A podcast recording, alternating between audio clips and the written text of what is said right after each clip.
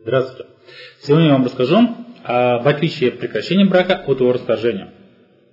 В первую очередь следует поделиться, в чем отличие. Но по большому счету э, расторжение брака это один из способов прекращения брака. Почему мы об этом говорим? Потому что все знают про расторжение брака, но что брак прекращается не только путем расторжения брака, мы как раз и хотим рассказать. В первую очередь, да? А, значит, э, в каких случаях может быть еще прекращен брак? Брак прекращается э, смертью одного из супругов. Э, то есть в момент, как э, супруг умер, человек сразу становится ну, вдовцом, да, то есть брак прекращается.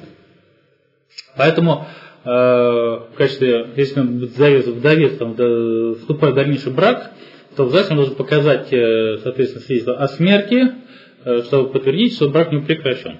То есть он имеет право вступать в новый брак. Похожим случаем есть еще один, это объявление гражданина умершим. То есть есть судебная практика определенная, в определенных случаях, когда гражданин признается умершим.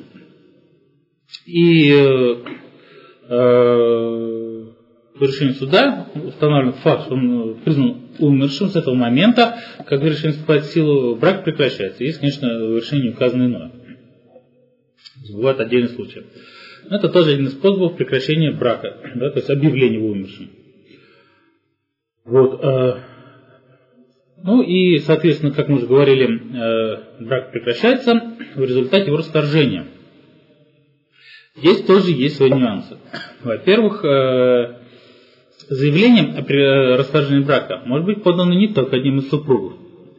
Еще э, заявление признания о расторжении брака, э, прекращении брачных отношений Э, может быть подано э, опекуном э, гражданина, признанным недееспособным. То есть в случае, когда один из супругов признается там, психически больным, то, соответственно, назначается опекун, который может подать это заявление о расторжении брака. Соответственно, расторжение брака может происходить как в органах ЗАГСа, так и в суде. Для этого есть различные ситуации, в которых происходит либо такое, либо такое расторжение брака. Но об этом мы уже расскажем вам в следующих э, наших статьях, в каких случаях происходит ЗАГС, в каких эм, судебном порядке.